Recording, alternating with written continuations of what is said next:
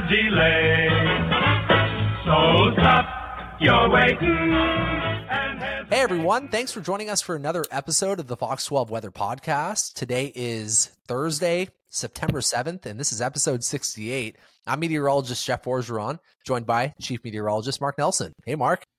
Hey, how you doing? Today's the the guys' day only, huh? Just the boys.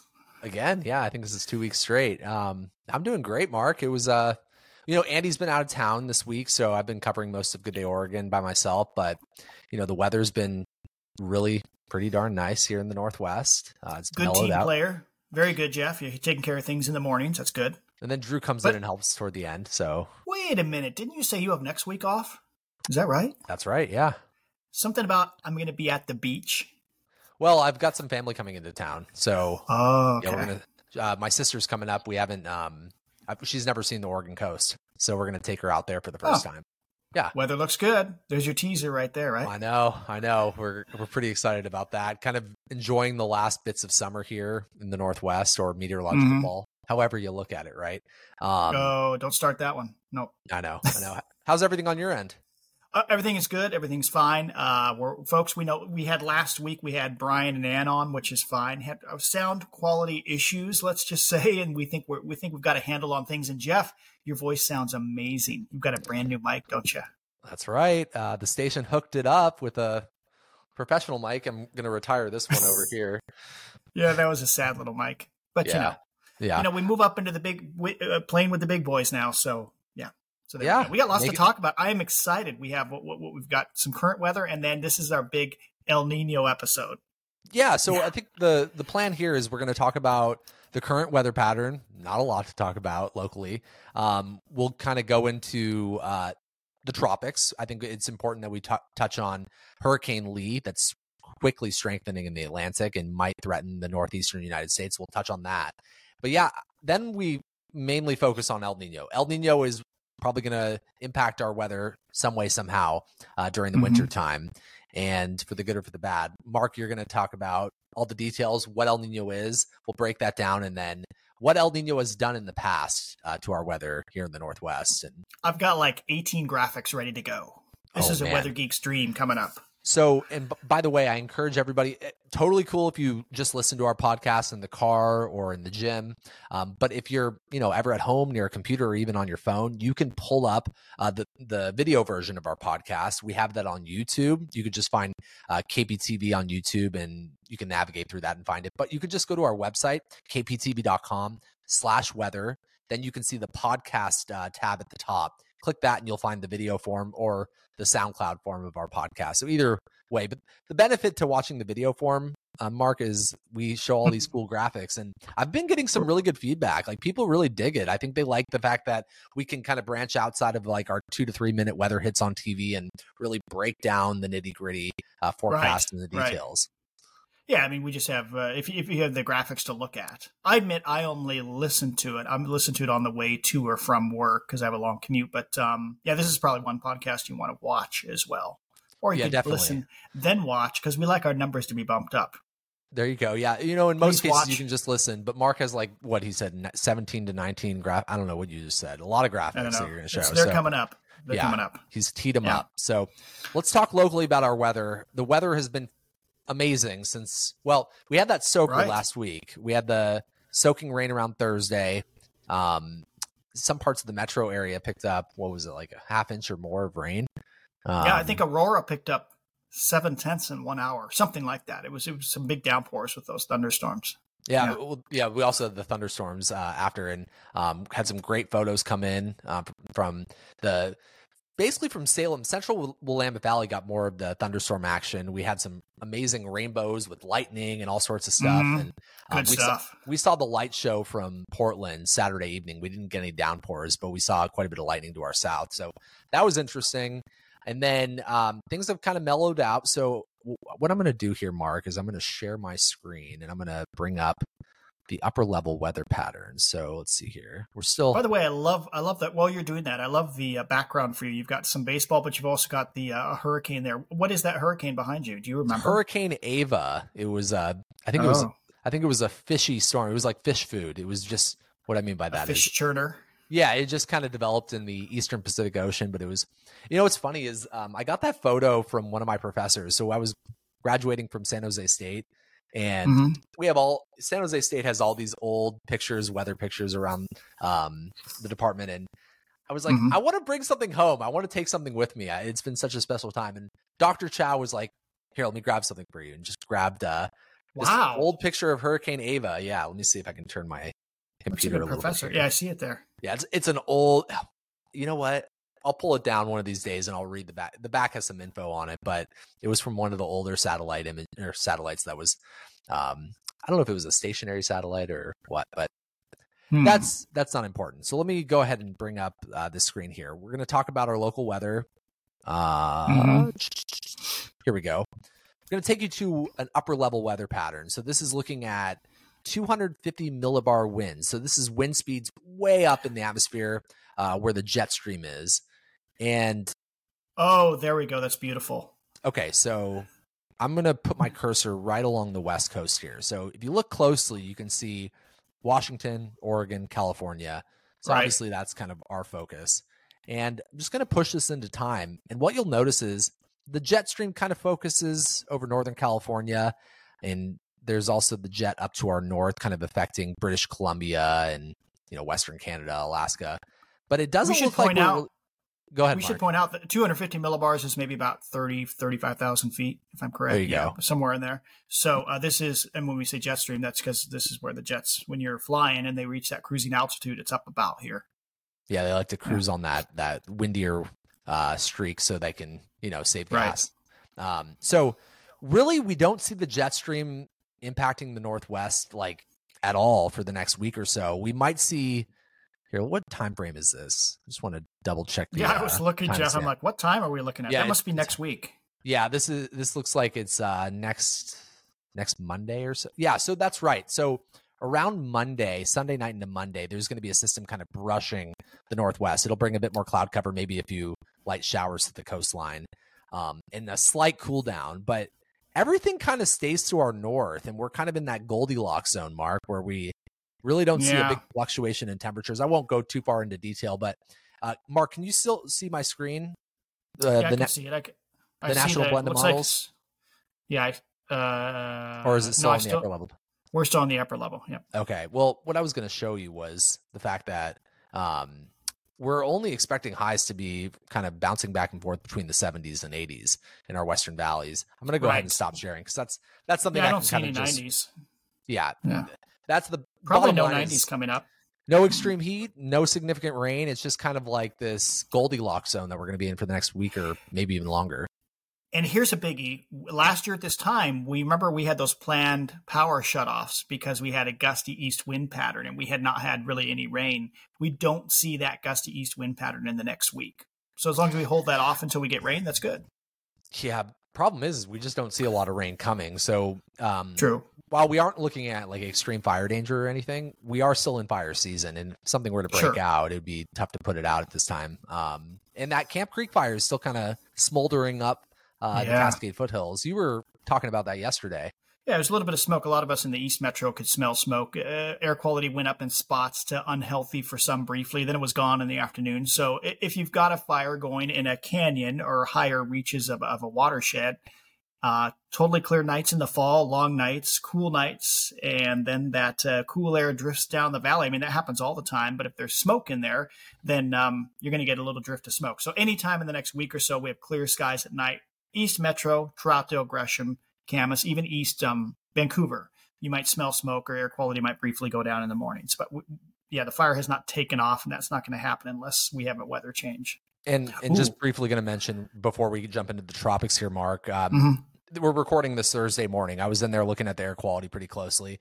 No problems out there, even up uh, where you were just describing near the Sandy River, out toward Troutdale, up into the Cascades. I, I saw great air quality, so hopefully it's not producing a lot the- of smoke. I think because we had clouds, so we didn't have the cooling Exactly. night. Everything Exactly. didn't drift down. Yeah. Yeah, things those fires tend to get more active when it's sunny, when the air is more unstable, and that could Right.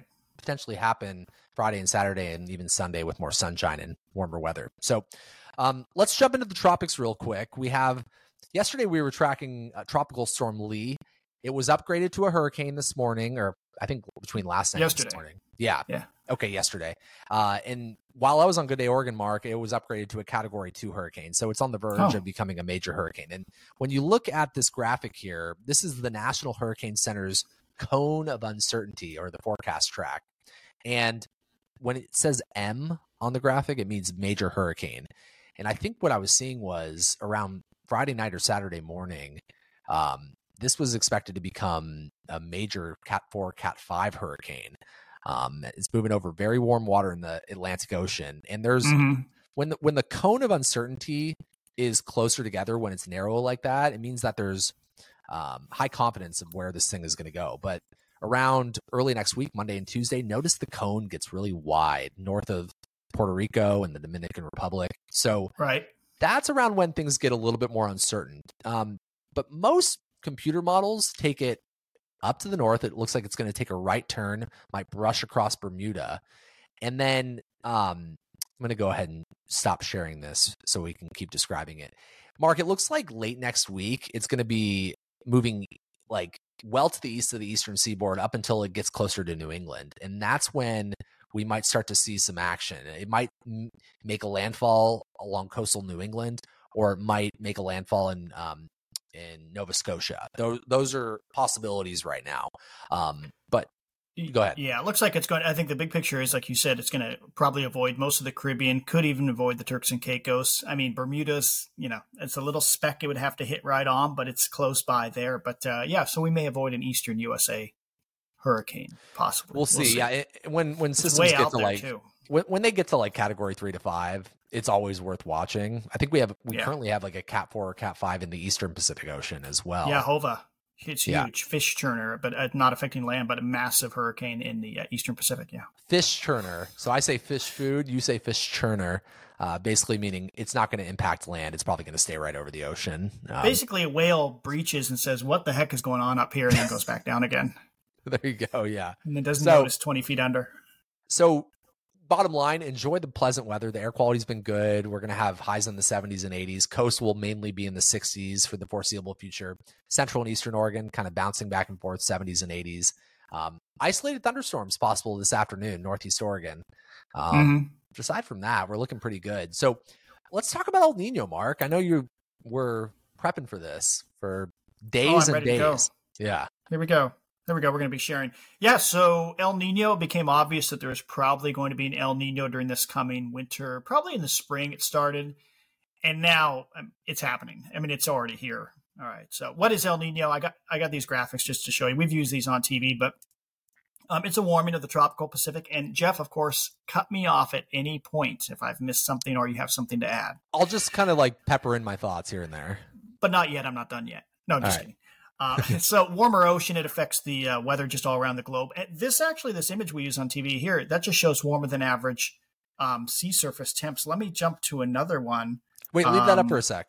Yeah. mhm. So wh- what Mark means by that is if a temperature were, like if the sea surface temperatures were where they should be, where they like normally are, you wouldn't Mhm. see as many colors on the map. So up You'd to the see north. none on this map. Yeah, if everything was perfectly normal for its latitude and time of the year, there would be no color on this map.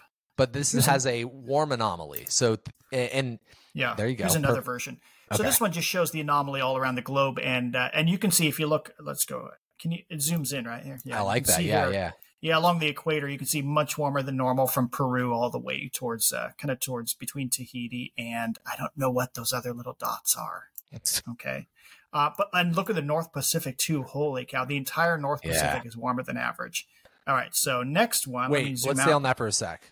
Mhm. So we look at the sea surface temperatures in the tropical Pacific Ocean, determining whether we have El Nino or La Nina developing.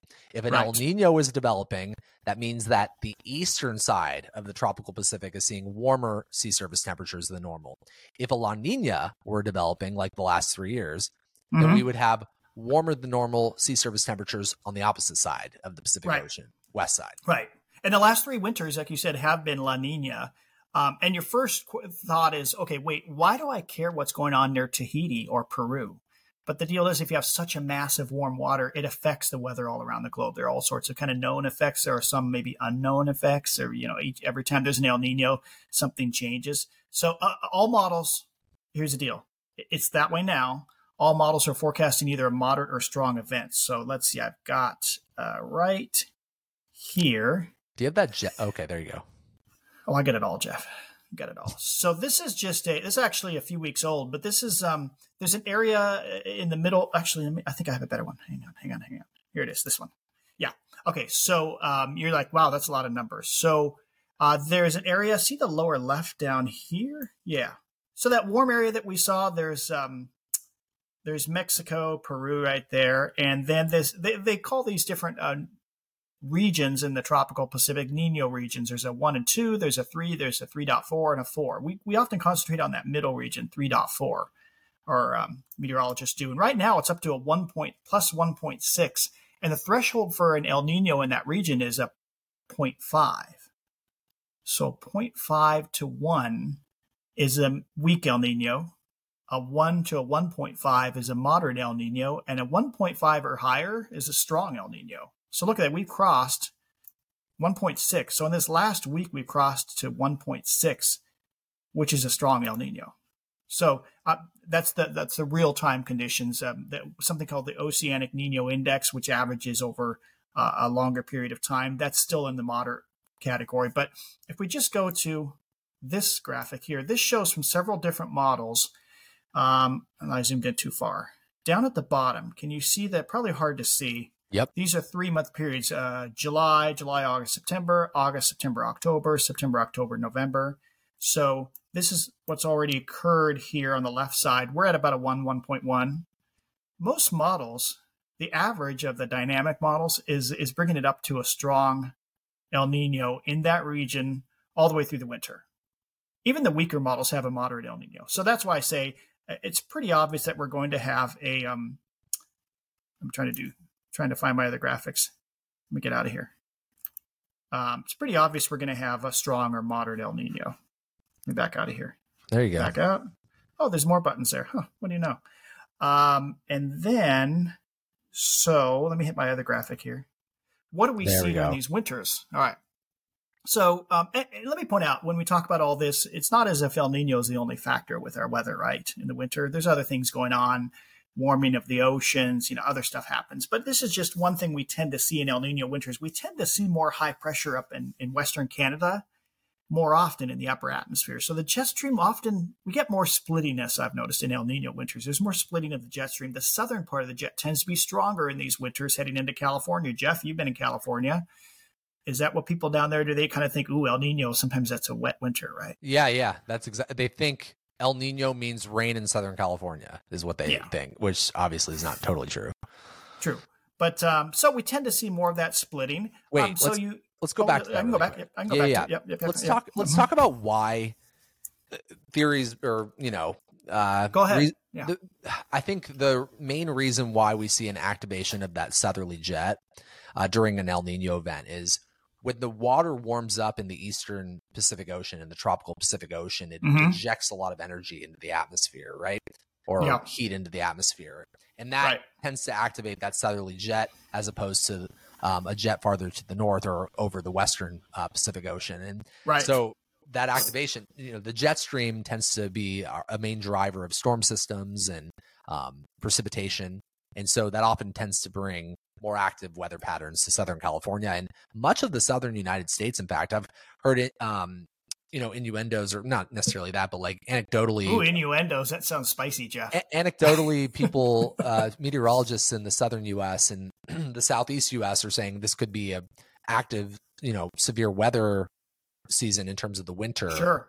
Uh, maybe down in Florida and things like that. So um, the southern half of the U.S. tends to get more active weather in El Nino events versus the northern half. And Mark, you you and I were talking on the way uh, before we started this podcast. You said that you were going to compare some previous years. Right. Um, I've got some I'm, coming up. Here, maybe yeah. I'm getting ahead of myself though. No, that's okay. Uh, so yeah, so the general pattern uh, is drier and warmer than normal across the northwestern USA over into the plains, and then wetter than normal across California. But big message here: most El Ninos follow that pattern, but not all. Um, so yeah, some years here's actually here's one right here. Let me go back to this graphic. uh, big El Nino years, when you have a really strong El Nino, there have been years where that southern jet just comes all the way up into the Pacific Northwest, and we get a really mild, wet winter. This did happen in um, 2015. Do I have that graphic? I think I have a 2015. A little Jeff, I got a Pineapple graphic for Express? everything. A little Oh, here it is. Pineapple Express, maybe. December 2015, that was a strong El Nino year. In that month, look how much it rained. Uh, 30, 35 inches of rain in one month in the coast range, 22 One inches at Tillamook, 20 at Astoria. Wow, that's impressive. I think that was downtown Portland's greatest rainfall, or was it the? I think the airport had 15 inches of rain that month. Lots of flooding, lots of mudslides. So that we can get that southern stream to come all the way up north, and then we, you know, we have big issues with flooding or or whatnot. So that can be a problem. Oops, let me back out of here. Um, so again, uh, that just means there's, there's a good chance we have a mild winter ahead. Like when we look back at this coming winter, I bet you it's going to be warmer than normal. All right. but what about the Farmer's Almanac? Oh, stop. Just stop. What does the Farmer's Almanac say this year?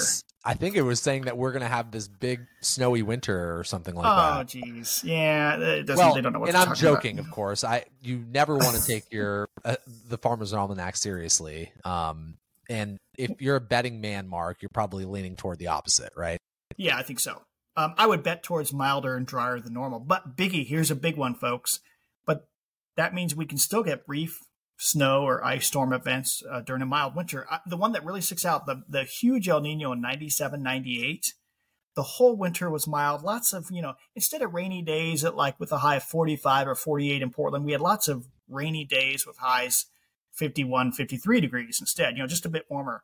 But in that winter, there was a three day stretch where Arctic air got pulled down through the gorge. We had a huge snow and uh, mostly snow, not so much ice. No, there was ice in that one. But January of 98, big snow and ice storm.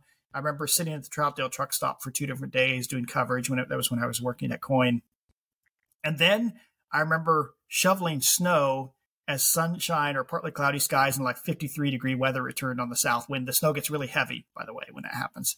But um, then we were right back into the mild stuff, and nothing happened the rest of the winter. So something can still, you know, make it through you know, when we have these types of winters. Um, Just to kind of branch off of what you were saying, if we have a lot more days in the 50s, low 60s, rainy, you know, things like that, um, that means higher snow levels, and that would mean right. a suffering which I'll cover in a second. Oh yeah, Yep. I've got that one coming up too. Cool. Uh, j- I know this is a spreadsheet. We don't normally show you a spreadsheet. I do have a spreadsheet because you know I like to have a spreadsheet for everything, right? And yeah, I know you can't see this that well. The numbers are small, but uh, the last strong El Nino we had was in 2015, 2016. Uh, that year we had one inch of snow in downtown Portland, one inch at the airport. We had a strong El Nino in 09, 2009, 2010 we had three inches downtown, two and a half inches at the airport. As I recall, that we had a big cold spell in January. Uh, I'm sorry, in December of 2009, but I don't think we had much snow with that. The snow came in a separate little event, as I recall. We go to a strong El Nino before that, 97, 98. Again, 8.7 inches of snow at the airport because we had that one event. The rest of the Mm. winter, nothing happened. And then you see the other highlighted strong El Ninos, 91, 92. That was my first year forecasting out of college here in Portland. And uh, it was just such a boring winter. Nothing happened, and spring just kind of started in late February. 87, 88, strong El Nino. Uh, when, when did that snow fall? Was that? I don't remember what. I just remember not much happening that winter. But somehow we got three and a half inches of snow. 82, 83, very warm and wet, no snow. So that just gives you some ideas of what we might see. Now, um, let me see. I think I got one more here. Nope. Let's not do that one. Ah, here we go. Let's do some modeling. This is the um, NMME, which is like a compilation of models. This is December, January, February precipitation. Above average would be green. Below average would be the darker colors. I'm sorry, the the reddish colors, orange and red. And what sticks out there for December, January, February? Dry. Yeah, drier than normal. That's that's this is modeling forecast. This is not what has occurred in the past. Here is Oh, that's the same thing. Oh no, yeah, December, January, February. That one's hard to see. Let's skip that Can one. you go back to the other one really quick? I sure can. We were kind of focusing on the Northwest there. But Yeah. check out There you go. California. Check out California and check out Florida and southern Georgia, like Yeah. southeast. There's that southern jet. So wetter than normal California, wetter than normal across the southeast. Yeah. There. That's a compilation of several different models. I don't know if that includes the Euro. Remember, I folks, have- this is not it's not like necessarily going to happen, but the fact that it's leaning that way is El Nino esque. And here's another thing: we say, yeah, El Nino affects our weather in the winter. This is the current sea surface temperature anomaly. Look at that big blob of Yeah. warmer than normal water. I mean, that's 10 degrees Fahrenheit above average sitting out there. So how does that affect us this winter? Yeah. Who knows? We will see. But um, in some El Nino winters, it's been cooler, a little cooler than average off the coastline. So, you know, Hmm. we don't know how those effects will play out, either low in the atmosphere or high up in the atmosphere. I Boy. thought I had a Euro forecast here. If I went through this whole thing, I'm going to be, I'm going to be disappointed with myself if I don't have a Euro forecast. Is that it? No, That would be No. unlike you to leave out the euro. Are you kidding me? I did. Boy, this is a historic day, Jeff. I don't have the Euro here. The If Euro we- forecast is if we like could get like sponsorships by model, Mark would be sponsored by the European model. Oh, don't you worry. They're going to upgrade the GFS in 2026. Did you hear about that? I did The not. GFS model? Yeah, there's some issue with the uh, computing or something, and and they will no more. I think there's no significant upgrade to the GFS for another two years. Great. Yeah. Uh, here's another effect. Here's one thing that I think is very likely this year. It seems like this almost always happens in El Nino years. February, um, we tend to see in many El Nino years kind of a lot of action in November, December, and then as more of the jet shifts to the south uh, into Mm. California, later January and February and early March at least, uh, we tend to go very mild. Most most Februarys in El Nino years are mild. Almost every single one is. Um, and, and I just this is 2016. This was 2016. Very warm. Uh, it was warmer than a typical March. That February looks like I forked. What is that picture? Looks like Yeah, I'm that's forking really- winter. That's really interesting, Mark. Yeah. I know you've Hmm. showed some graphics lately, like about our previous winters and how things have trended more to like a later winter snow event. Like we Right. tend to see, and if if this were to play out to where we see more mild conditions February March, it could really impact snowfall down in the lowlands. Right. I think this is the one winter a meteorologist. I, I don't have plans for this, but this is the one winter I told my. Believe it or not, I told my wife this. I go, "Oh, it's an El Nino winter. I think I, we could probably do a late February vacation and be fine." I'm not going to because for other reasons, but um, I think this is the one year where it's very unlikely we have low snow levels late in the season. We've had a lot of that, but here's a big caveat: in 2018 19 was that the first year? Yes, Jeff, that was when you first started. Remember Yep. March 2019? Yes, That was really weird because we had extremely mild winter. I have it listed on another graphic. It said the most boring winter of my career that year. That that was a weak or moderate El Nino. hmm And in that one, suddenly we got this northerly flow in mid February, and that hung around for a month. And we had snow in eastern Oregon, a record cold. we had And snow that at the coast. an yeah, that was a that was an El Nino winter. That said, it was a weak to moderate, so maybe that wouldn't happen this year. I think that was one of the only instances of a cold spell at the end of an El Nino winter. Hmm. So I wouldn't, if I were a betting man, I wouldn't go for that again. But um, yeah, that's really unusual to see that happen. Oh, let's do snowfall, Jeff. Mountain snow. Perfect. Right here is this. Ooh, one. okay. Everybody that is into skiing and snowboarding, you might want to listen up a little bit closer here. All right, so if we just take government camp snow only, so this is just down at 4,000 feet. The uh, ODOT folks have been recording snowfall forever there. One thing that sticks out, what do you see, Jeff? What sticks out here? The average versus what we get. Let's see. The average, man, it seems like things are dropping off a little bit. Yeah, and, and every single El Nino since 19 since I was born. What's oh, that, this is only years? El Nino years. Got it. Okay. Yes, didn't read the yes, yeah, yeah. closely. Yeah. Yeah, like okay. here- So yeah, more often than not, what I'm seeing, Mark, is uh, below the average during El Nino Yeah. years. We haven't had a single above average El Nino winter at government camp, snowfall wise, since the 1960s. Okay, that's 60s up back there. Okay. Wow. Yeah. That's oh man. And I'm thinking about Ski Bowl because they're right around that elevation. we love ski bowl, but it's just more challenging because we tend to get warmer systems when we do get them. Yeah. That tends to be the problem. Or some of these include, uh, this one was terrible, 2014 15, 67 Ooh. inches. Oof. Or 2004, there were several years, 2004, 2005, I remember that was just a terrible year. That may have been a year where ski bowl was only open for a few weeks. And there were continuing issues up at uh, Meadows and Timberline too, just very low snowpack. Those are unusual though. Same with 91, 92. Remember I said that was that first boring winter, my very first year of my career. But most years are, you know, these last three El Ninos, you know, they got a decent amount of snow at some point. Even 15, 16, when I said it was uh, very mild in February of 2016, sometimes they've gotten good snow in November, December, and that carries them through. Because, you know, once the snow is on the ground, unless there's, unless we get several Pineapple Expresses, it's not going to go anywhere. Exactly. Right? Yep. Okay, so that is uh, government camp. If we add in Mount Hood Meadows, Mm. you can see the um, Oh. that's the red. So, and you have two different averages, of course, because at Meadows the average is in the 400 inch range, a little over Yeah. 400 inches for any winter, and then the blue average, uh, ski bowl, uh, government camp and ski bowl, little lower. So you see the average, what they got each winter with respect to average um, at that elevation. You can see they do a little better at the higher elevations because I mean, once you get two, three hundred inches, there's enough snow for skiing. It may not be the best quality snow that winter, but you've got enough to keep ski areas open higher up. So higher up is better in these winters. Elevation is much more important during El Nino years, probably. Oh, I totally agree. Totally agree. And then here's most important: what happens during those those critical months where everybody wants to ski? December, January, and February. Okay, a little better news. Yes and no. This is the average just during those three months.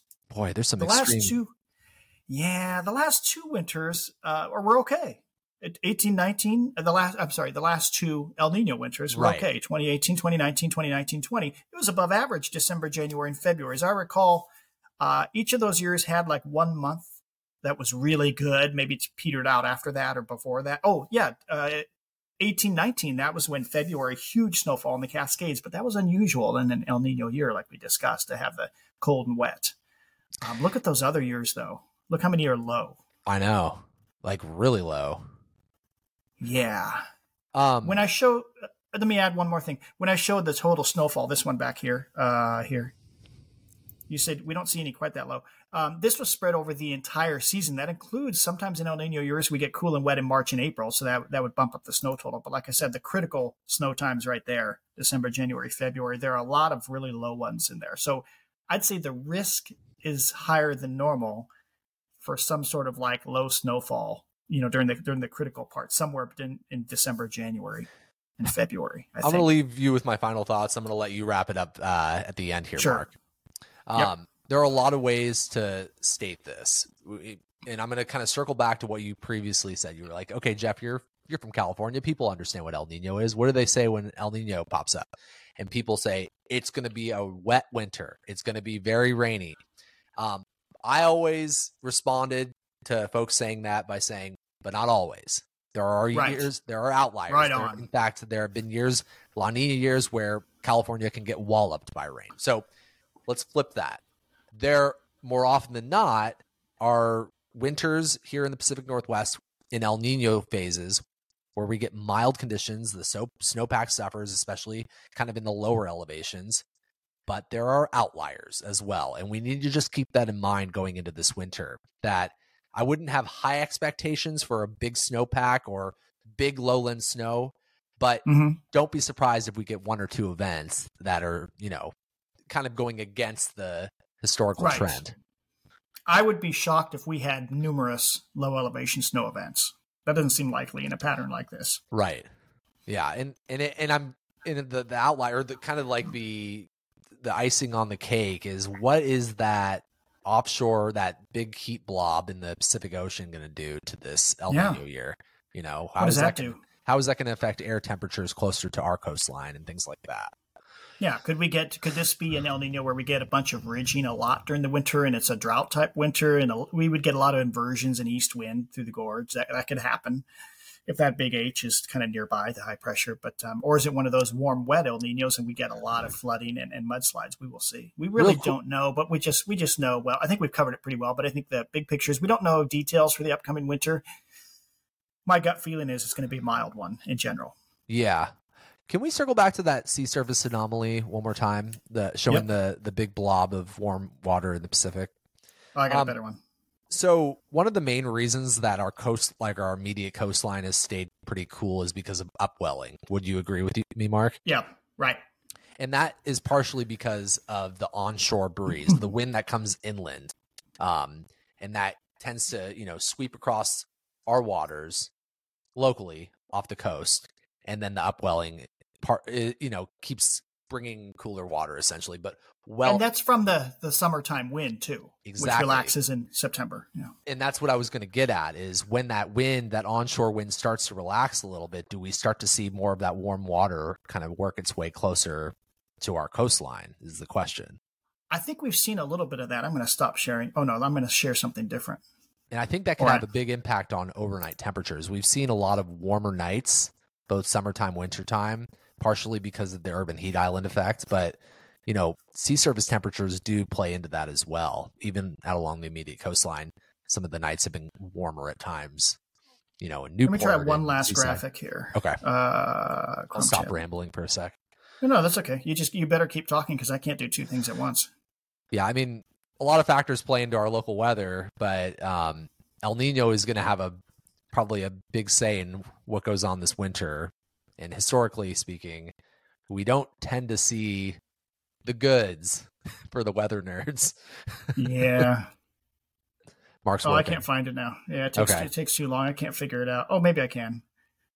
You're doing a, you're doing a great job treading water there, Jeff. Yeah. Um, oh, here we go. I think I got it. Got it. Got it. Got it. Okay, cool. It'll take a second to come up. Uh, let me know when you can see it. And by the way, thanks to everybody for sticking with us, just listening as opposed to seeing the, the video portion. Go ahead. Can you see it? Oh yeah, that's the. uh Is that an anomaly map? Yeah, this is the ano- uh, th- I'm sorry, this is the actual temperature map, Okay. which uh, it's in Celsius, so it's not quite as cold. Uh, through most of the summer, we saw the purples and the blues, like right up all the way along the coastline. It's just we're not seeing as much of the cold stuff. Basically, I think the upwelling has relaxed quite a bit the last last week or so, since we're just not getting the strong northwest wind. But we've got plus 18 or plus 19 temperature is pretty widespread offshore. What is that? That's like 64, 65, 67 Yeah. degrees Fahrenheit. So we would assume, like you said, as that upwelling goes away here in the next few weeks, mostly goes away. I bet you we get the 63, 64, 65 degree temps more commonly along the coastline, I would think. Interesting. Hmm. yeah. Interesting stuff.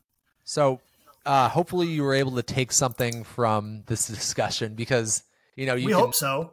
yeah, we we've seen some outlets put out the the Farmer, Farmer's Almanac and really make a a big deal out of it. Um, and the bottom line is we don't know how this winter is exactly going to play out. I mean, we can we can look We at some oscillations. ideas. and- yeah, Yeah. we can look at how history has played out before, you know, and but we bottom line is we don't know. We can just give you our thoughts. So um, those are some clues.